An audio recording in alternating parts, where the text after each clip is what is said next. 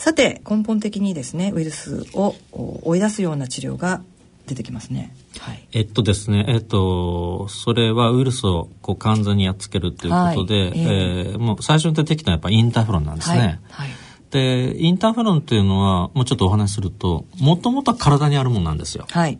で、ウイルスが入ってくると、体の中にウイルスをやっつけようとして、うん、あの、物質が出てくる。で、それがインターフロンで、はいで、やっぱそのインターフェロンそのものは、実はその熱を出すとか、関節を痛ませるとか、ちょっと痛くなるとかっていうふうなもんなんです。だから、インフルエンザにかかる時の症状っていうのは、実はインターフェロン打った時の症状と非常に似てると。まあ似てますね。ね でしょうね、経験されて。もう毎回毎回インフルエンザですよ、うん、でそのインターフェロンという物質があるっていうのを見つけられたのは日本の先生なんですね。長野先生と、はい、いうことで実を言うと日本日本はインターフェロン開発は世界よりも先だったんです。先はい、はい、でベータインターフェロンっていうふうな点滴部か常駐であるのが B 型肝炎の方でも作られたんですが、えー、あの歴史的には C 型肝炎に使えるようになったのは1992年なんですよ。92年。はい私一番最初のインターフェロン95年にやってます。あそうなんですか、はい、じゃあ最初の頃から。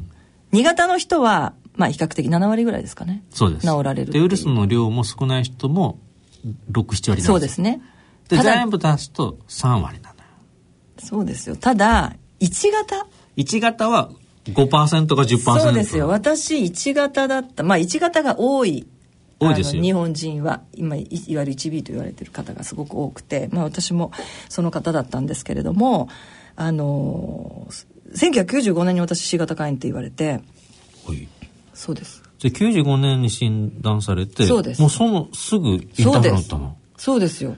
いやいい治療があるからって言われて。で何にも知らないじゃないですか。C 型肝炎はあみたいな感じで、はいはいはい、何ですかそれっていう。いやでこういう病気で。でこういう治療があるからって。あそれで治るんだと思ったで「あ分かりました」って「じゃあ入院してください。いついつから」って。で仕事休んで、はい、半年間の治療ですと。でまあ休んだわけですよ「いやこういう病気だ」って言われて。それでなんか半年間治療やるから休めって言われたんで休みます。いついつからって言って。で入院したんですよ。で入院したらその日に、医者にね、うん、いやあのこの治療はみんなが治るわけじゃないんですと。はい？ってなりましたよ。え？事前に説明があるんじゃい？やだからもうパジャマですよ私。はい。それで、病院で入院。で、あの、その時私医者に言われたのは、その時の治療は8%って言われました。あ、1型だからね。はい。コールつくんだから、ね、はい。1割以下です。うん。で先生すごく正直に言う。え、っていうことは92%は治らないんですか ?1995 年の話ですよ。はいはい。治らないんですか？ったら「はい」って言われて「えじゃあ私明日退院していいですか?」って言ったんですよ、はいはい、頭に来て。そうですよね。はい、うん、で構いませんよ。うん、いいよ、うん、退院しても、うん、でもその時にねその先生もすでにおっしゃったのびっくりしたんですけどその時はあそうなんだと思ったんですがでもねインターフェロンっていうお薬は実はこの先肝臓がんになるのを遅らせるそういう可能性もある薬なんですって言われただからね治らなくってもあの無駄ではないんですって言われたんですよ。はいはいはい、それそれを聞いてまあじゃあやっとくかと。だってこの先半年間会社休みますって言ってもう休みことになっちゃって。会社にもう休休むってもう言ってしまってるんそうですよ。でも休んじゃって私の代わりも誰かが仕事やっちゃったりなんかしてる状態でいややっぱ治療しないんでまた来ますっていうわけにもいかずとりあえずじゃあ半年はやるかと。で先生も無駄にはならないっておっしゃってくださったのでじゃあ分かりましたじゃあやります。どうします？やりますって言われて。じゃあやりますよって言ってやりましたよ。1ヶ月間入院して毎日注射打ち続けその後退院してからは半年後まで1日おき週3回ですよね、うん、えっと熱出たでしょ？もちろんですよ。だからねあのインターフェロンを例えるとインフルエンザが半年間かかってるような状態？そう。ですよね。はいで本当にきつくてですね。で晩ご飯なんかも全然作れなくて。あの時はやっぱりそのずっとその薬がこう入ってるような状態だったのでインターネット、ね、いやそういうふうにしてました。そうですよね、うん、やっぱりねただ看護師さんもこう熱が出た時とかね、うん、でやっぱ食欲落ちる方もらえたのでやっぱ何らかの形で看護でサポートしようと、いろいろこう努力はしたそうですね。あのだから私はその1か月間入院してる間毎晩あの氷枕だったりとかあのいろんなことやってもらいましたね。あの当時は対処薬を使わないっていう時代だったんですよだからどんな副作用が出てもそれに耐えていかなくちゃいけないと。で薬を使ってあの治してしまうとインターフェロンが効かないんじゃないかっていう説はありました、ありましたでしょ、うん、でそれ私医者に言われたもん、うん、だからじゃあもうこれはなんとか頑張るしかないんだと思って要はだからあの熱が出たら氷枕？だから座薬だとか解熱剤とかね。もう全然ですよ。全く。それは修行ですね。修行です。うんで本当痩せましたね。だから半年間で1 0キロ以上痩せたんじゃないですか。痩せると思いますね、うん、すごかったですね。壮絶。だからその半年まあでも半年間だったんでね、うん、まだ。うん、うん、けどうち途中ウイルスは消えた。消えました。うん、うん、消えましたよけど。すぐ消えたけどで消えたからあれ消えてますよ先生と、はい、消えてんね。効くかもね。と言いながら、うん、じゃあ半年経ちました注射終わりですって言ったらもうすぐにビャーンって上がりました。ウイルスがね。はい。がっかりしますよね。はいがっかりします肝臓のどっかに潜んでましたって言われました、うん、うん、だ血管にはなかったけどね、うん、それどういうことですか？いやそういうもんなんですよ、うん、それが一気にインターフェロンがあを投入しなくなってから一気にバッじゃあそれ C 型肝で診断されてもうすぐインターフェロンを経験。そうです。半年間ね。そうです、うん、最初の治療です。それが最初。はい。2回目は？2回目はえっ、ー、と2006年はいちょっと間が空きますね。えっと、その間にですね、はい、主治医は、あれやれこれやれっていろいろ言われたんですよ。はい、やれ30%効くようになったりまあ、薬がちょっとずつ出てましたからね。そうそうそうそう、うん、で、30%ぐらいだよ、次はとか。言われたんですけど、まあでも、どれもインターフェロンじゃないですか。はい、で、30%でやっぱ納得できなかったんで、うん、いや先生ちょっと仕事もあるしもう休めないしうんちょっと今どうしてもやんなきゃダメですかって先生に聞いた。そしたらいやまああのそこまでじゃないと、うん、そこまで肝臓傷んでないからまあまだまだ待てるということ。でじゃあもうちょっと50%以上になったら私やるよって言ってたんです先生に、うん、そしたら分かった分かったそしたら50%っていう薬が出たわけです、それが、えーと、2004年で出たんですよねこれ、はい、ペグリバそうです。はいそれが私が2006年に受けた治療なんです、でその間に東京肝臓ドームの中に入ったわけえっとその間というか2006年に、えっと、治療してえっと結局医者にですね、はい、あの前の治療よりも半年間のねあの治療よりも1週間に1回のインターフェロンだから、すごい楽だよって言われたんですそれでまあ飲み薬もあるけどあの期間はちょっと長くなったけど1年に伸びたけどでもインターフェロンは1週間に1回だから仕事皆さんしてますよって言ったんですよ。あじゃあ私ちょっとやってみようかな。で分かりました。ペグインターフェロンとリバベリンの1年。1やったんですよ、はい、1年、うん、48週に、うん、それは副作用は良かったっけ？いやいやいや先生。それで私仕事しながらやりましたけど結局仕事は半年で辞めました、はい、もうとてもじゃないけど。つらい。いやとてもじゃないけどだって私あの会社の最寄り駅で、うん、えっ、ー、と階段登れなくてですね。でもうとにかくもうフラフラする貧血があリバベリンの貧血ですよね。もうフラフラするしだ電車で倒れそうになったこと何回もありますし、えー、それでまあ駅の階段登れなくてそこから会社に電話して「ごめんなさい。あと5分で着くとこなんですけどいやもうちょっと帰ります」って言って分かった。だから有給も全部消化その半年の間にですね、うん、消化したしあとはもう欠勤状態ですよね、うん、うん、一応職場は理解があったんですよねもちろん。すごく、うん、けど体がついていかなかった。もうもう本当に大変でした。なのでそれでちょっとやっぱりあんまり周りに私がずるずるいて迷惑をかけるっていうのがとても嫌だったので、うん、それで半年間で、まあ、辞めたんですけどもそれで、えー、そうですねあの入院一番最初にその、えーと、ペグリバをやる治療の時に、うん、まあ、入院してその時にあのまあかなり有名なあの飯野史郎先生っていう非常にあの治療で有名な先生だったので全国から患者が集まってました。うん、で、ね、同じ部屋に、はい、はい、清川病院。で、えー、っとその時にですねあの東京肝臓友の会に「なんでお前入らないんだ」ってすごく言われて「え何ですかそれ」みたいな。でそしたら 皆さんすごかったんですよ「あんたほうれん草食べてるでしょ」とか「ほうれん草なんでいけないんですか?」みたいな。ダメよ ほうれん草食べちゃうのだからさっき先生がおっしゃったね鉄がたまるのよ肝臓に。私が知らないことをおばちゃんたちがみんな知っていて「何、うん、ですかそれ」って言ったら「ここに入ってんのよ」って言って東京肝臓友の会の私が今作ってる東京肝臓の広場を見せられたんですよ。でそれ読んだらもう本当に知らないことばっかりでですぐ入りました。病院から電話して。2006年。2006年の秋に入ったんです、そしてえっと、2007年の3月に私は会社を辞め、うん、2007年の、えっと、5月に、うん、えー、国会請願署名を行うので、えその当時インターフェロン治療に対して医療費助成が、はい、えっと、限定的にあったんですね。でそれをもうちょっと延長してほしいとかっていうような要望が、まあ、いろいろあって。でそれを、まあ、議員に届けるという活動があって、えー、それにあのそれやりますっていうのを解放誌で見たので、うん、こんなことってなかなか国会とか議員会館とか行けないじゃんと思って。でちょっと行ってみ 行ってみちゃえと思ってそれで電話して、はい、事務所にね「私行きたいんですけど」って言ったら「じゃあいついつどこ来なさい」って言われてで行ったんですよ。ヘロヘロの体で、うんうん、そっからです。ずっと今に至る。あここね。きっかけはそれだったんですねいやすごかったですよ。その皆さんの活動もね。そうですね。でもうほとんどあの当時の方たちはもうみんながんで死にましたよ。C 型肝炎皆さんね。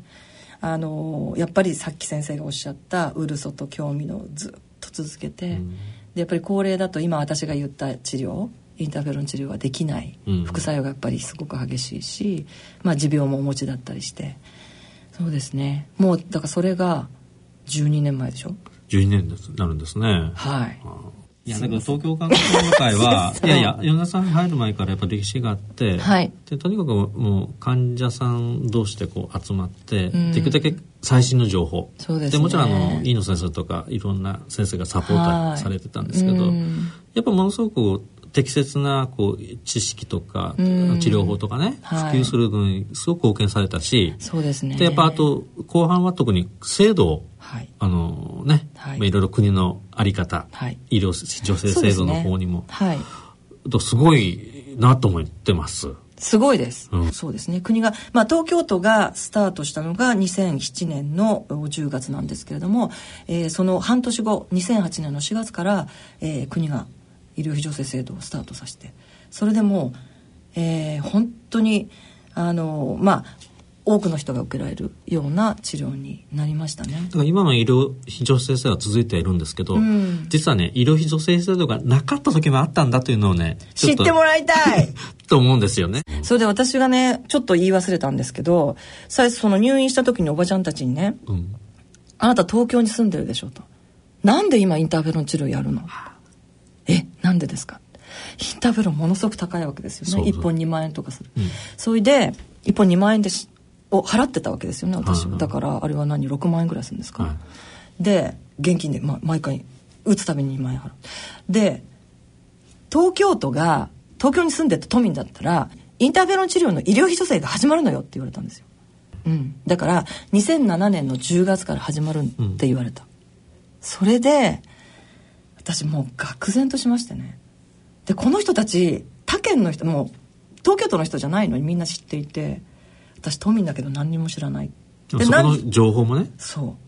なんで知ってるって言ったら東京患者友の会の会員だからみんな知ってるんですよ、うん、それであんたバカねすぐにやることなんか全然ないのにって言われてだからトータルでやっぱりえっ、ー、と1 5 6 0万とか。いやかかりますよ。あの実は私も当時こう治りそうな方おられておすすめするんですけど、えー、やっぱりちょっとこう首を縦に振られないんですよ。いやお金かかるもん。でねそれはやっぱね薬代なんですよ。そうです。で、ね、やっぱり余裕がないとできない。できない。できない。だから僕はあのこう治療をおすすめする時何聞いてたかっていうと、うん、貯金ありますかと。そうです。で大体やっぱ100万前後かかると。そうです。軽自動車を買うぐらいの余裕がないと、はい、当時のインターフロン治療はできなかったですよ。はい、そうです。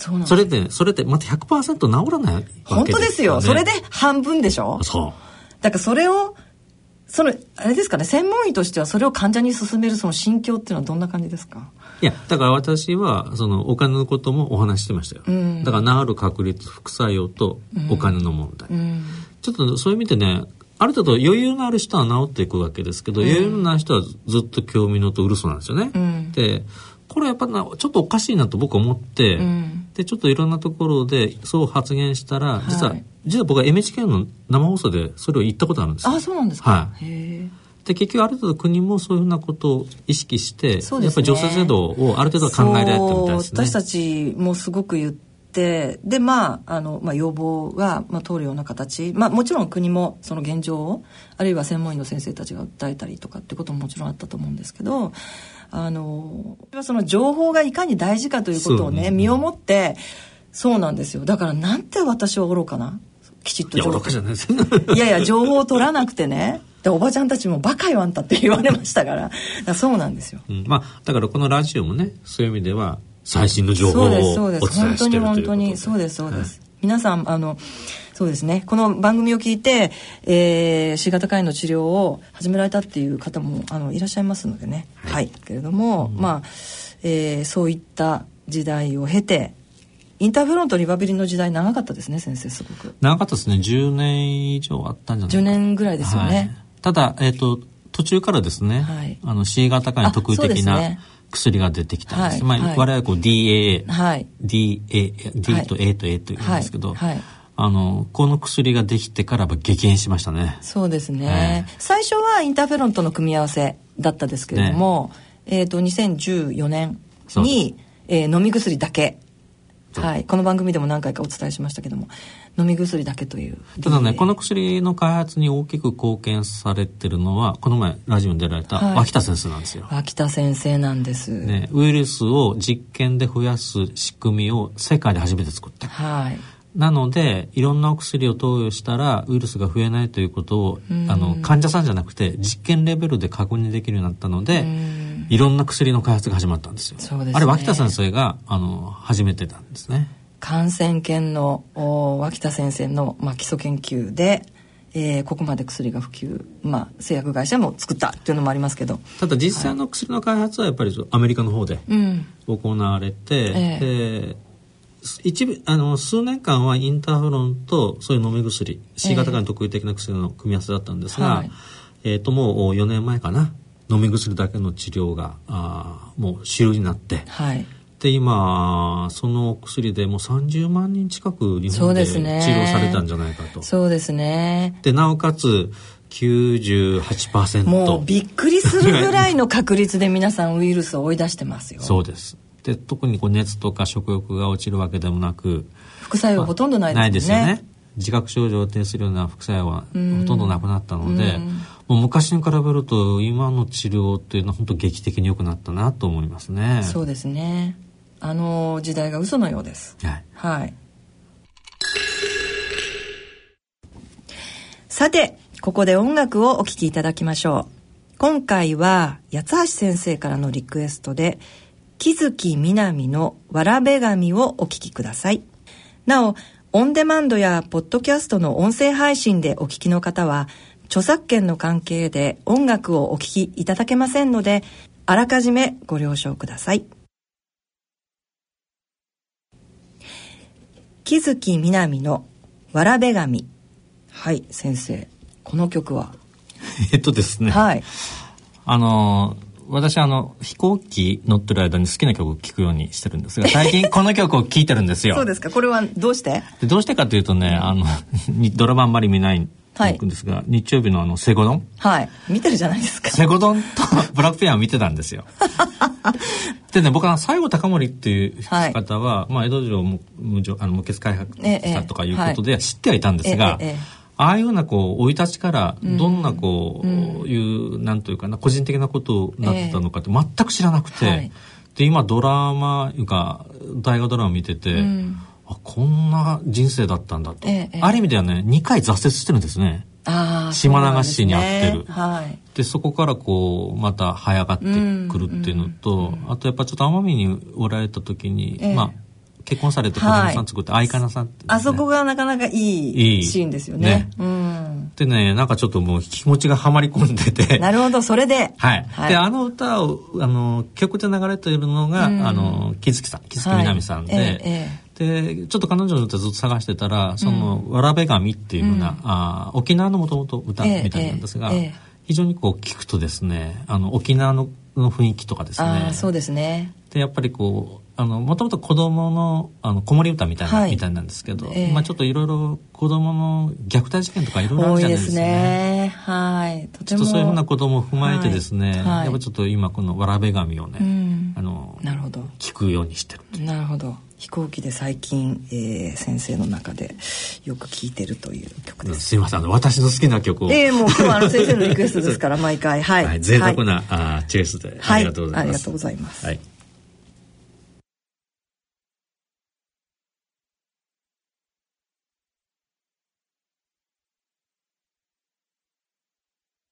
はい、えー、それではさて続いて先生 C 型肝炎でウイルスを追い出しました。排除しました、はいはいはい、その後患者は何か気をつけなくちゃいけないこととかありますか？えっとですね、あの私患者さんにあの治りましたよっていうふうなことも説明してるし、えー、あの診断書もお聞きしてるんですが、はい、ただですね病院に来なくていいとは言ってないんですよ。でやっぱり定期的には来ていただく。ただあの、はい、間隔は空くわけですよね。えー、えー、っと3か月だったのが半年とか、はい、まあ調子よければ1年に1回でいいのではないかと、ただあの患者さんに応じてですね次来る期間を変えてるんですよ。はい。で何が一番あの注意しないといけないかというと、うん、ウイルスは消えても、うん、がんが出てくる人がいるんですよね。はい、でもちろんウイルスがいる時に比べるとがんになる確率は格段と下がってるんですが、はい、ゼロにはならない。ならない。はい。ので、えっ、ー、と、がんが出てくることがあるので、うん、えー、定期的に見ていく。うん、ただですね、はい、定期的に見ていれば、はい、早く見つけるので、ね、見つけれるので、はい、小さく見つけれると、もう何も怖いことないです。治療もスムーズにできる。そうラジオ波とかね、はい、えー、そういうふうな形で小さく見つけると負担なく治せるし、うんはい、かなりあの完全にがんも治療コントロールできるようになるので、ね、病院に行かないんじゃなくて基本 C 型が治った後も定期的に行っていただいただかないといけない。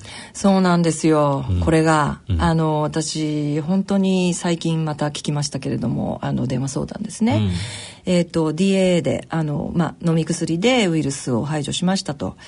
で、まあいろいろと忙しかったりなんやかんやで2年間病院行かなかった。はい、東京の方ですけどね。はい、でなんとなくちょっと嫌な感じだなと思って、病院に行きました、はい、4センチのがんがありました。それで手術をすることになりました、はい、なぜ私が電話してきたかっていうとこれをね、うん、皆さんに訴えたいんだと。ちゃんと病院に行ってれば、小さくて4センチなんか育つ前にですね小さく見つけてもっと別の方法が例えば4センチだったらラジオ波って基本的にはできない大きさですけれども、うん。ね、あのまあお腹を開くのではなくてラジオ波治療ができたかもしれないしっていうことをご本人がおっしゃってましたね、うん、なのでやっぱりそういう方がいらっしゃるので先生がおっしゃるように、えー、もう通院はとにかくやめないで行っていただきたいということですね、うん、あのその方だけど首相なころいうかねやっぱ自分のちょっとこう、うん、まあ経験をちょっと皆さんにあえてこうね。そうなんですよ。それでその方はですね治療が終わった途端に実を言うとあの私たちの会をやめられたんですね。それでまたこの電話で入らせていただきますと言って。帰ってこられたんです、そうなんです。また再入会されたという、はい、まあ、そういう方中にはあのいらっしゃるんですけどね、はい、で、えーと、結局病院に定期的には行っていただきたいというのが一つ、はい、はい。あと普段のことですけど、えー、えーとウイルスが消えるとご飯が美味しくなって、うん、皆さん太られる方が多くなるんですが、はい、基本やっぱ体重測っていただいてですね、はい、で過度には太らないようにしていただきたい。で、えーと、太らないためには運動していただきたい。運動ね。そうなんです。でも先生なかなか急に運動って難しいですよね。あ僕はねそれは歩くことでいいと思います。あそうですねあのあの女性だと家事をするとか、うん、買い物に行くっていいと思うんですがもちろん男性の方がね、うん、運動してないかもしれない、ね、お家にねいてテレビずっと見ま見まくってるとか、はい、とにかくね、あのすぐマラソンをしなさいとかトレーニングジムに行きなさいっていうのは無理ですから、うんえ。ー、まあ、とにかくまめに歩くことだと思います、うんうん、で階段を使う、なるほど、はい、で、えー、食べ過ぎない。腹8分目にしとくとかね、やっぱりあれですかね。ウイルスがいなくなってあの太られる方っていうのは多いですか？多いんですよで結局ですね C 型肝炎で今度太り始めると脂肪肝が合併するので、ね、今ちょっと問題になってる。また別の病気になっちゃいますね。そうなんですよね、ですからやっぱ生活習慣という意味であの、そういうところを気をつけていただきたい、だから定期的に、まあ、病院には行く、はい、で太らないというのと、はい、運動をする。運動する。はいはい、C 型肝炎治った後気をつけることは、うん、気をつけなきゃいけないことはいっぱいありますね。ことですね。はい、はい、あのみんな万歳って言ってそれで終わりにしないってことですね。はい。はい今回の健康医学のコーナーは長崎大学大学院教授で国立長崎医療センター臨床研究センター長の八橋博先生にお話を伺ってまいりました。先生ありがとうございました。こちらこそありがとうございました。C 型肝炎のない明日へ。C 型肝炎は最短12週間。飲み薬のみで治癒を目指せます。C 型肝炎治療の専門医療機関をご案内します。フリーダイヤル0120-01-1134または「治そう C 型肝炎」で検索。ギリアド。野村ちょっと気になるお金の話。今回は老後の生活費です。お父さんお疲れ様でした。お母さんこそ大変だったね。娘の信子の結婚式も終わり、一段落ですね。そうだね。これからは二人で気ままな老後生活。一体どのぐらいのお金が必要なのかな？私も気になっていましてね。生命保険文化センターの平成25年度生活保障に関する調査によると、老後二人で必要な最低生活費は平均で月額22万円。ゆとりある暮らしのためには平均で月額35万4千円が必要らしいよ。二人で生活するには結構お金がいるんだね。二人で？これからは私一人で生活していきたいわ。お金に関するご相談は、お近くの野村証券へどうぞ。それ野村アッピはおよそ130年にわたり医薬品開発に注力してきた企業の歴史と創薬の実績を受け継ぐと同時に新たな時代の要請に応えるべく誕生したバイオ医薬品企業です。これからも様々な疾患を抱えておられる方々の生活の質の向上に貢献すべく邁進いたします。患者さんの笑顔に貢献するを目指す私たちの大いなる可能性にご期待いただくとともに一層のご指導を賜りますようお願い申し上げます。大人のための大人のラジオ。今回の大人のラジオはいかがでしたでしょうか？先生いかがでしたか？いや今日も楽しかったですね。今日もなんかもうなんか普段の会話みたいなそうですね。予定の話、えーと、用意していたあものがまた、えー、お話できない。積み残ってしまいましたね。はい。えーと、今後の課題と展望という、はい、まあ、まとめのような非常に重要な部分が残ってしまいました。ので、はい、またこれは、えー、いつの日にか先生においでいただいて、えー、お話しいただきたいと思います。じゃあまたあの6回目があると、はい、そうですね、あるかもしれないということで、はい、あるかもしれない。またいろいろあの用意しておきます。はいよろしくお願いします。さて、えー、ここでですね東京肝臓友の会、えー、日本肝臓病患者団体協議会から、えー、皆さんにお知らせがあります2018年7月29日日曜日、えー、午後1時からお茶の水にあります全電通ホールというところで、えー、第7回になります世界日本肝炎デーフォーラムというイベントを開催いたします。これはあの日本肝炎デーという、まあ、世界肝炎デーという WHO が、えー、定めた日があるんですけれども日本肝炎デー7月28日なんですがそれにちなんで、え、毎年、行っていますイベントです、えー、今回はですね東京医科歯科大学の朝比奈康弘先生にお越しいただいて、えー、B 型肝炎のウイルス排除を目指して C 型肝炎は治癒後の課題肝がんの新治療についてお話しいただきます、えー、事前にお申し込みが必要です。東京肝臓友の会03-5982-2150まで、えー、お電話をいただければと思います。ぜひ皆さんふるってご参加ください。番組では疑問質問ご意見ご感想をお待ちしています。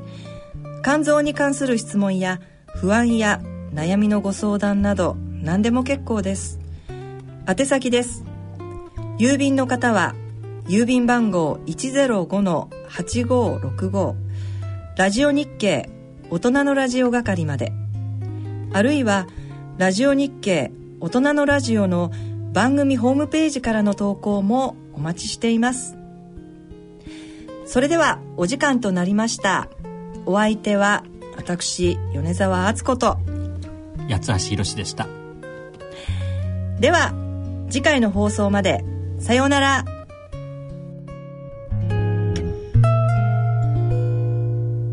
この番組は野村証券ギリアドサイエンシズ株式会社アッビー合同会社ほか各社の提供でお送りしました。